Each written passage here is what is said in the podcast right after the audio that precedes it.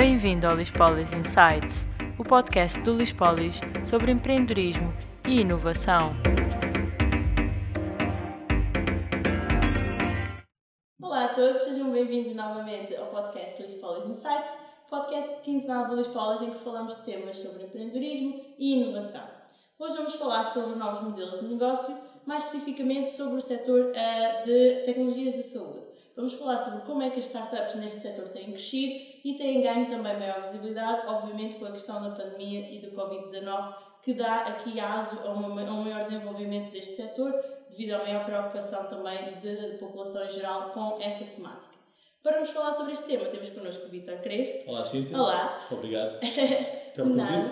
Então, o Vitor é um, founder da Criam e também partner da Health Tech Lisboa, que é uma venture developer instalada aqui no Lisboa. Vitor, se quiseres falar-nos um bocadinho sobre o teu percurso e como é que chegaste até aqui. Ok, claro. Bem, eu sou um animal corporate, portanto, ou seja, estive 20 anos na indústria corporate, em empresas multinacionais americanas, portanto, comecei pela Accenture, depois estive na Xerox e depois estive 11 anos na Microsoft.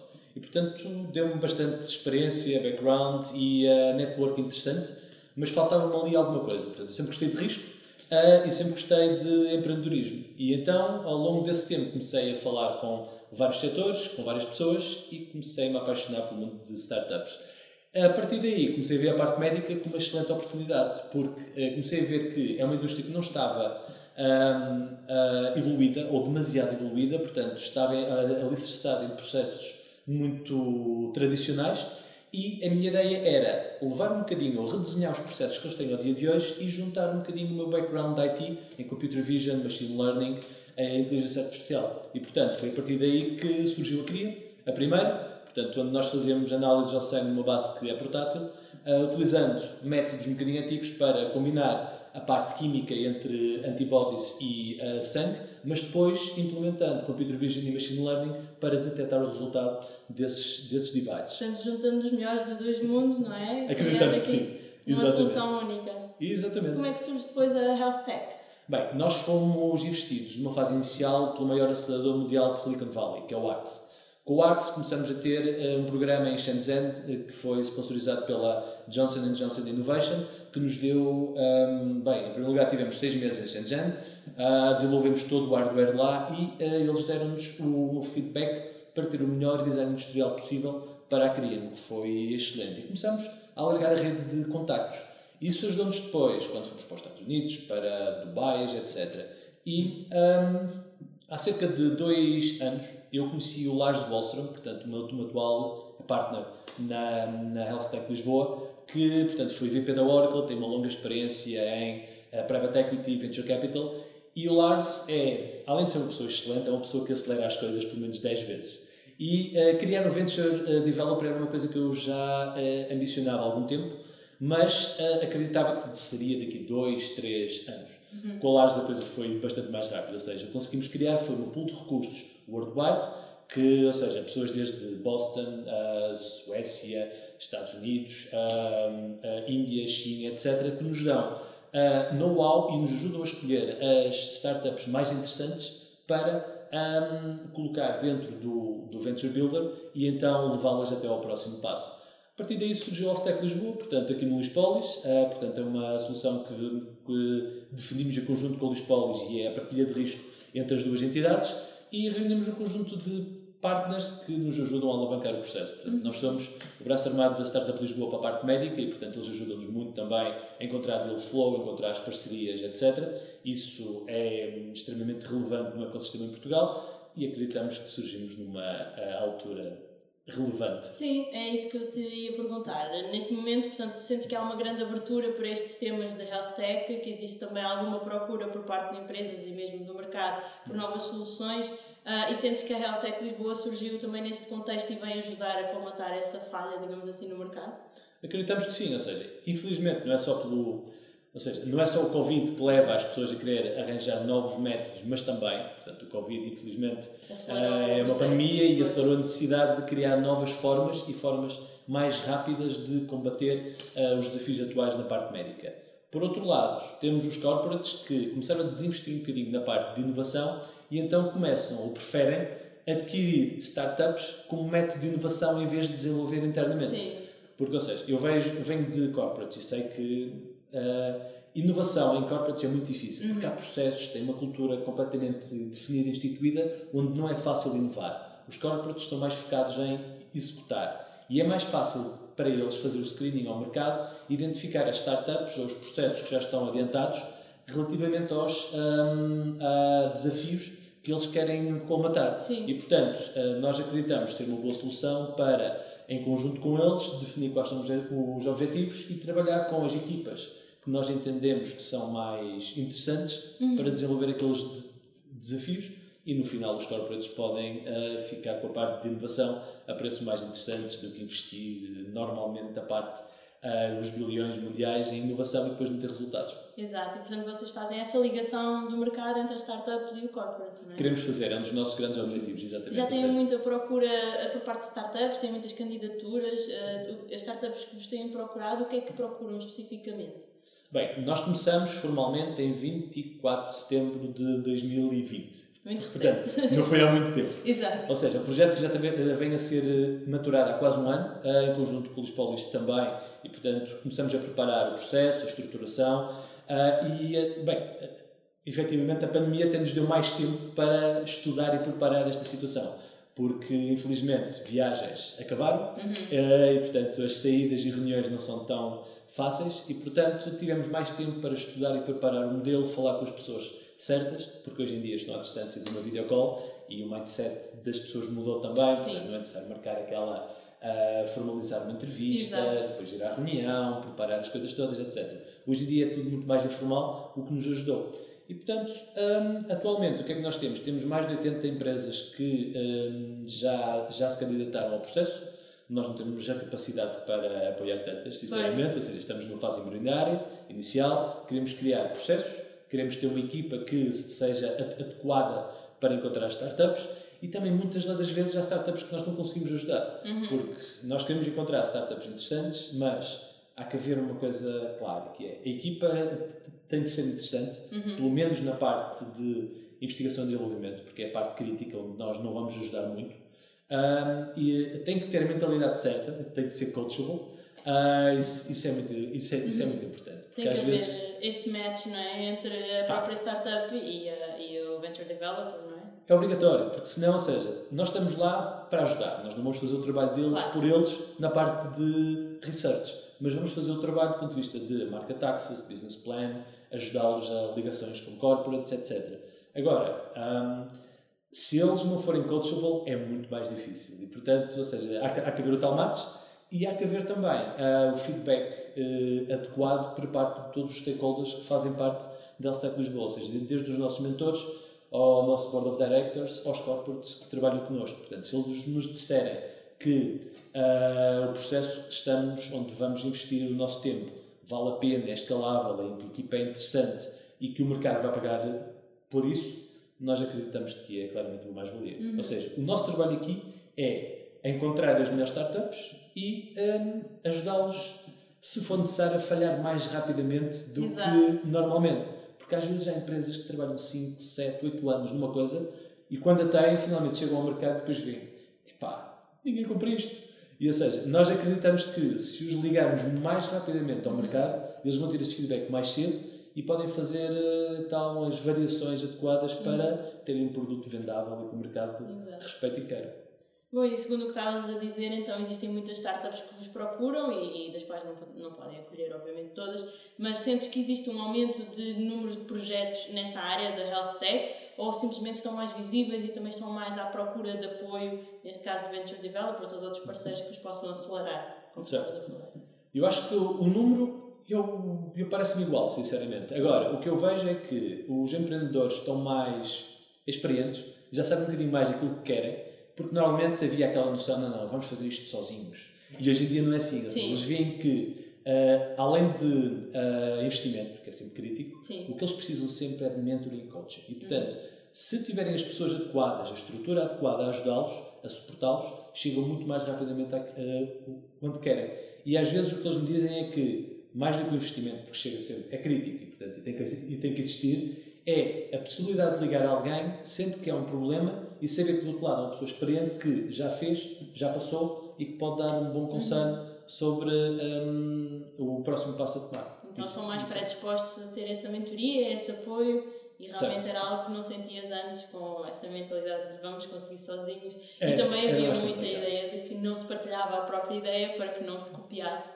Ah, e agora, hoje em dia, já, já não é tanto assim, não é? Não, porque nós, ou seja, o próprio sistema empreendedor está a avançar. Nós estamos, talvez 20 anos atrás, de um, ecossistemas mais Maduros. muito mais maduros como, como os Estados Unidos, Inglaterra, Alemanha, etc. E, mas o nosso, o nosso ecossistema tem estado a crescer e hoje em dia, ou seja, também com o Web Summit, ah, atraímos não só startups, mas muito mais investidores e o mundo olha para nós de uma forma completamente distinta. E isso traz experiência, isso traz background, traz valor e as próprias startups aprendem com isso. E depois, lá está, se uma startup disser uma coisa a outra startup, a outra ouve. Se for uma pessoa que eles não conhecem de lado nenhum, aquilo assim é diferente. E portanto eu acho que é um processo, e felizmente começamos a ter retorno em Portugal, ou seja, há empreendedores que já chegaram ao unicórnio, alguns já fizeram alguns exits e começam eles próprios a investir. E é muito importante ter no sistema de investimento em empreendedorismo pessoas experientes que já fizeram e que sabem dar os conselhos certos para startups, porque as startups ouvem-nos muito mais Exato. do que alguns gestores de folhas de Excel que andam por aí. Exato.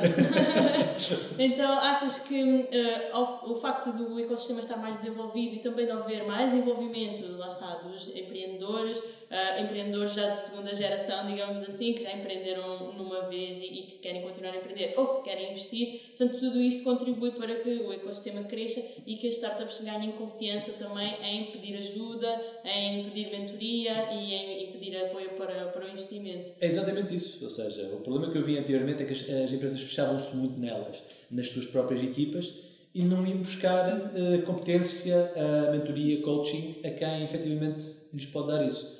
E hoje em dia o que eu vejo cada vez mais é que as melhores pessoas são as pessoas mais acessíveis. Eu hoje em dia chego ao LinkedIn ou tento ligar a alguém quando preciso de um VP internacional ou de alguém que esteja na OMS, etc. E o que eu vejo é que a incompetência refugia-se muito na arrogância.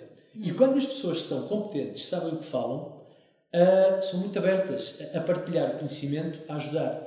Ah, obviamente também esperam que nós tenhamos feito o trabalho de casa Claro. e que ah, as perguntas que vamos fazer sejam claras, sejam ahm, inteligentes Sim. e que ahm, ahm, sirvam para levar a empresa até ao próximo passo. Mas se essa relação existir, faz todo sentido. E, ou seja, há um, há um conselho muito ah, interessante a nível de startups, nível mundial, não é novo, mas que vale a pena, é não vão à procura de investimento, vão à procura de conselho. E, portanto, se pedirem conselho, se eles gostarem, depois, ah, através de é relações, etc., o investimento, eu não digo que é fácil, porque nunca é fácil, Claro. mas ah, ah, há outro tipo de pessoas a suportar-vos para chegarem ao próximo passo. Uhum, e acaba por não ser o dinheiro só pelo dinheiro, mas sim o dinheiro pelo Já uma negócio, relação, já equipas, Então, já uma relação emocional é diferente.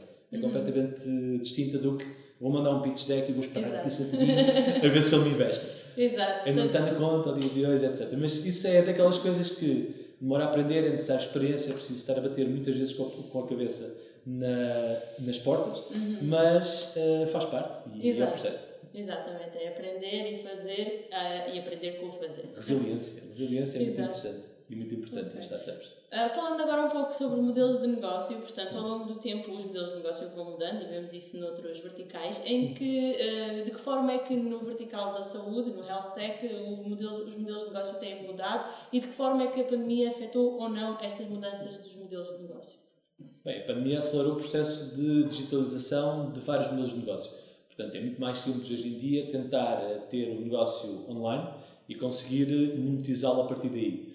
Claro que depois, eh, o que vemos também, a tendência é ir cada vez mais para B2B. Portanto, nós vemos que há distribuidores a nível mundial que controlam os canais de distribuição que existem e, portanto, é mais fácil ceder uma parte do potencial lucro para dar um, um parceiro mais experiente e que já tem o chamado reach, ou seja, que ah, ah, tem um canal mais um, um canal criado e que muito mais rapidamente pode escalar ah, o processo. Claro que há empresas que dizem não, eu não vou dar a minha porcentagem a um distribuidor, mas lá está, ou seja, eu acho que as empresas devem é pensar sempre alto.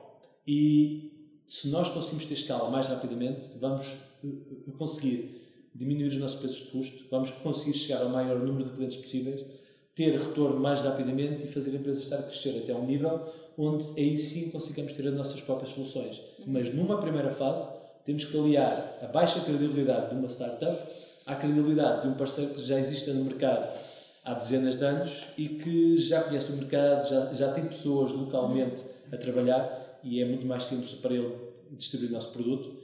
Uh, obviamente vai ficar com uma parte interessante do nosso revenue, mas faz parte, ou seja, eu sempre digo, eu prefiro uh, um bocadinho de uma coisa enorme do que muito de uma coisa que é pequena. Exato é necessário mudar então, o mindset para sentes, isso. Exato, sentes que esse mindset e essa mentalidade mudou ao longo do tempo e que agora está muito mais um, a nível mundial, digamos assim, quando se pensa num produto já não se pensa só local, mas sim mundial, sentes que houve essa evolução e que agora está num exponente máximo, pelo menos até ao momento? Os americanos sempre a tiveram, por isso é que eles constroem negócios a nível Exato. mundial. Uh, nós em Portugal, eu acho que começamos a mudar um bocadinho, ou seja, isto tem a ver com a cultura. Portanto, eu quando comecei a estudar, uh, portanto, há mais de um século, foi, ou seja, a ideia é, os meus pais diziam, meu filho, vais tirar um curso, vais trabalhar para uma empresa e vais ficar lá o resto da vida. Sim, e eu, e eu assim fiz. uh, aliás, quando mudei a primeira vez foi extremamente complicado porque os meus pais estavam assustados, que é que ele vai fazer e tal. Depois começaram a ver que a coisa mudava. E nós vimos que agora em Portugal já os empreendedores começam a ver, ok, o mercado em Portugal é razoável. Nós somos 10 milhões, o uhum. mercado é minúsculo. Portanto, o que eu vejo ao dia de hoje é que finalmente uh, parte dos empreendedores começa a olhar para o mundo como um mercado, um potencial. E isso é muito interessante e é a única forma de chegar ao próximo passo. Portanto, uma coisa é, ok, vamos ter quick wins em Portugal, e aliás somos um mercado espetacular porque as empresas gostam de apostar, empresas inovadoras, somos early adopters, ou seja, cada vez que há um gadget novo, o pessoal todo vai comprar, que eu acho mas, ou seja, os, iPhones vendem-se vendem em Portugal, uh, mesmo ao preço que estão ao dia de hoje. Mas é a tal história, ou seja, vejo que a mentalidade mudou e Sim. que hoje em dia os empreendedores, uh, felizmente, começam a olhar para o mundo como um mercado e não só aqui para o nosso Exato. Boa, boa. Então achas que é para aí que o empreendedorismo em Portugal caminha para uma visão global e que já estamos a tomar todos os passos necessários para chegar a esse ponto? É a única forma, ou seja, felizmente eu vejo ações tanto do governo, como de alguns investidores, como o próprio ecossistema, e também hoje em dia, ou seja, agora não, mas foi mais fácil voar e chegar a mais lados no mundo. Ou seja, eu no último ano, uh, último ano não, mas antes, de, de antes do estado de emergência, uh, infelizmente estive em quatro continentes. É fácil chegar lá e começo a ver aquilo como, ok, é um dia de viagem, estou na China, é um dia de viagem, estou na Austrália, estou nos Estados Unidos, etc. E hoje em dia o mundo uh, ficou mais pequeno. Uhum. É mais fácil chegar a vários lados e temos que abrir um bocadinho a cabeça para uh, essa, essa situação. E se o nosso produto é mais fácil de começar em alguma geografia, não podemos ter medo e vamos lá arranjar os canais certos, uh, os contactos certos e fazer o nosso negócio onde seja necessário. Boa, excelente. Uh, e agora desafiar-te com os nossos, uh, as nossas rubricas mensais. Uh, portanto, não é nada de complexo. Okay. Nós todos os meses lançamos um desafio ao nosso convidado, aliás, todos os episódios, para nos trazer uma palavra do mês que acha que um, representa um bocadinho o estado de espírito dos empreendedores nesse mês, nesse momento. Portanto, qual seria a palavra que tu adotarias este mês para os empreendedores? Bem, diria que não, é uma palavra normal que existe em todos os empreendedores, mas que se calhar agora é mais adequada, que é a ansiedade. Ou seja, uhum. os empreendedores andam sempre com ansiedade. Sim. E isto deve-se, para mim, ou seja, há várias, há várias explicações, eu não sou especialista, mas eu acho que é quando nós não sabemos o que não sabemos. Porque uma coisa é, quando sabemos o que sabemos, criamos planos, fazemos projetos, definimos objetivos, etc quando não sabemos o que não sabemos, a mim é o que me traz ansiedade. Sim, porque é por isso que eu tento rodear de pessoas com muita experiência que me ajudam Exato. nesse aspecto, porque tira-me ansiedade. Porque se Pedir eu... ajuda, portanto, aqui diminui a ansiedade. Não tenho medo, eu, pelo menos, e hoje em dia eu peço ajuda a toda a gente, Exato. sinceramente. Porque, ou seja, eu tenho uma área core onde acho que já tenho skills interessantes, mas em todas as outras, e mesmo nesta, não tenho vergonha nenhuma de chegar lá a pedir ajuda e pedir feedback sobre o plano que estou a traçar. Uhum. Obviamente, ou seja, a proteção do IP é muito interessante, não podemos divulgá-la a toda a gente, Exato. mas uh, se tivermos as pessoas adequadas e uh, formos transparentes, honestos e éticos, eu acho que o feedback é natural e lá está, temos que chegar às pessoas que nos podem ajudar. Boa, perfeito. Uh, e uma sugestão que tragas para, para os empreendedores que nos estão a ver ou a ouvir, uh, algum livro, um podcast, o que é que sugerias que eles possam consultar, ler, ver, para o último aprender livro que li, sempre O mais? último livro que li neste aspecto, ou seja, empreendedorismo, que me ajuda um bocadinho a estruturar a cabeça, é o From Idea to Reality, Jean-Paul Paulinis, acho eu. É, é, exatamente. Ou seja, a ideia é, para diminuir a ansiedade, Uhum. porque eu não conheço nenhum empreendedor que não, que não tenha ansiedade. E, portanto, é, quanto mais estruturamos o nosso processo de objetivos e de pensamento, é mais fácil uh, termos as coisas alinhadas. E quando estamos alinhadas, a ansiedade diminui. Exato. E o livro ajudou um bocadinho a criar alguns processos internos para, Mecanismos. para uh, melhorar a minha organização, que eu estou extremamente desorganizado. Portanto, tenho que me obrigar a ter os processos para um, ficar uh, descansado mentalmente. Boa, perfeito. Ah, e a nossa única, a nossa última, digamos assim, rúbrica é ah, um conselho final, aqui uma palavra para os empreendedores ah, que queres deixar para que comece também 2021 da melhor forma.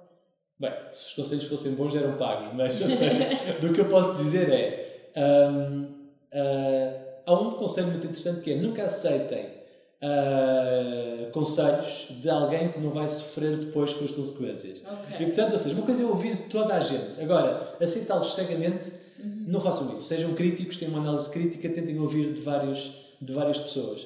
E depois uma coisa muito interessante que é, e que tenho visto agora há pouco tempo e que cada vez hum, ah, tenho vindo a aprender mais e que acho que é extremamente importante, é sejam mais éticos e honestos e transparentes possíveis em todas as relações de trabalho. Porque ah, o karma existe e eu vejo muita coisa sobre isto e portanto faz todo sentido. Ah, e é assim que se criam as parcerias e é assim que eu criei os melhores partners que eu tenho ao dia de hoje, mentores, etc. E felizmente foi assim que consegui ah, desenvolver as coisas que tenho ao dia de hoje. Boa, excelentes conselhos e uma bela forma de terminarmos o nosso podcast. Mais uma vez, muito obrigada por teres participado e teres vindo Obrigado eu, Ah, pelo convite. colaborar connosco e agradecemos a todos que nos estiveram a ver ou a ouvir, uh, desejando também um excelente 2021, que tudo corra bem e vemo-nos então no próximo podcast. Até à próxima! Obrigado, excelente 2021.